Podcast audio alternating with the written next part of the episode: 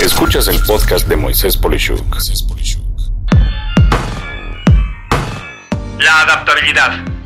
Clave secreta de un ejecutivo estratégico. ¿Qué ejecutivos tienen la mayor posibilidad de poder implementar una idea? Sea que estés en una empresa por arrancar o un ejecutivo con un nuevo proyecto, la inquietud es la misma. ¿Qué hace que un ejecutivo logre posicionar su idea y otro no? Realmente, lo que sucede hoy es que no es suficiente que sea una gran idea, o algo inclusive muy innovador, sino que otros factores cuentan, y mucho.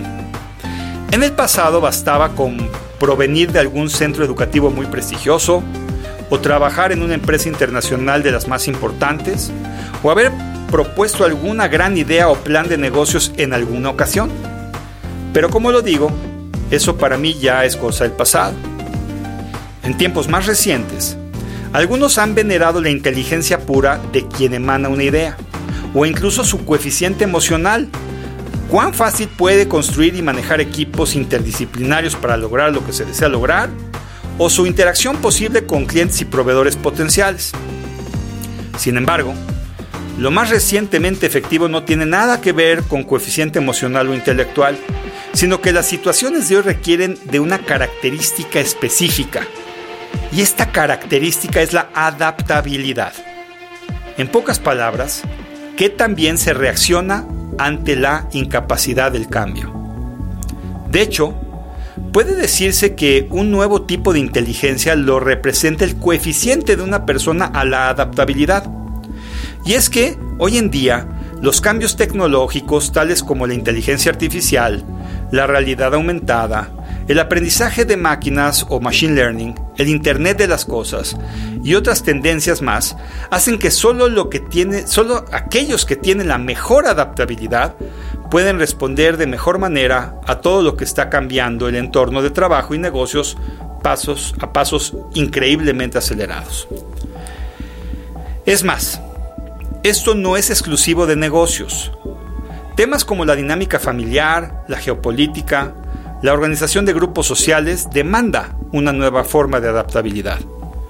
Lo más interesante es que como otros coeficientes, la adaptabilidad puede ser medida. Con base en lo anterior, lo que podemos cuestionar es qué tan adaptables somos. Aquí algunas ideas de cómo medir pues tu adaptabilidad. 1. Ante una situación, te debes de preguntar escenarios que inician con ¿qué pasaría si tal o cual cosa? Un ejemplo para medir tu adaptabilidad en una idea que tiene que ver con la construcción de una nueva tienda, en este ejemplo, sería preguntar, ¿qué pasa si no entran clientes a la tienda?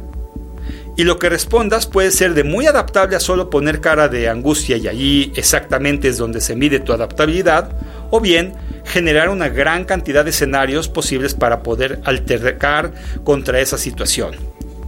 En pocas palabras, se trata de forzar tus ideas a simular situaciones y explorar múltiples futuros posibles.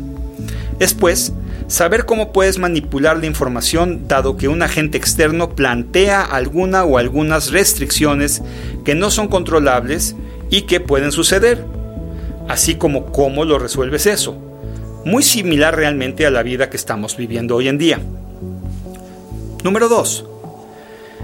Desaprender es otra forma de medir la adaptabilidad. Es común que mientras más experiencia se tiene en resolver algo, uno se acostumbra a un mismo empleo de técnicas y herramientas. Pero hoy en día se debe de poder desechar todo de golpe y estar dispuesto a aprender a hacer algo de forma diferente. Así vemos pues que algunas empresas han incursionado en el empleo de blockchain para poder controlar su información, por dar un ejemplo, cuando otros ni siquiera buscan ver cómo funciona esta nueva filosofía tecnológica. Punto 3. Y este tercer punto, para medir la adaptabilidad, es cuestionar qué tanta curiosidad, capacidad de exploración e interés por experiencias nuevas son comunes en tu día a día. Casi siempre cuando algo nos funciona simplemente lo ordeñamos o nos mantenemos explotándolo, como si fuera una mina, cuando en realidad no es suficiente con explotar, que es lo cómodo, sino explorar nuevas formas de atraer mercados o hacer el negocio. Así vemos empresas como Kodak, que se conformó con seguir vendiendo rollos para cámaras de películas, aún y cuando incursionó en el negocio de la fotografía digital originalmente. Se empachó de rollos de películas y no exploró suficiente lo digital y su resultado fue, en pocas palabras, desastroso. No exploró suficiente o no tuvo interés. Como conclusión puedo decirte que la adaptabilidad es una actividad que deberemos incorporar a todo lo que hacemos. Debemos de disfrutarla y de no caer en lo cómodo. Aunque funcione hoy, pues mañana puede que no sea así.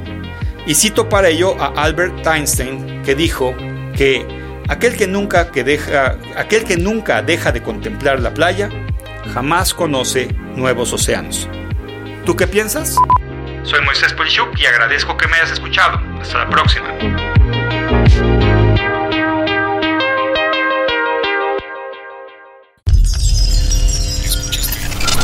Escuchaste el podcast de Moisés Polishuk.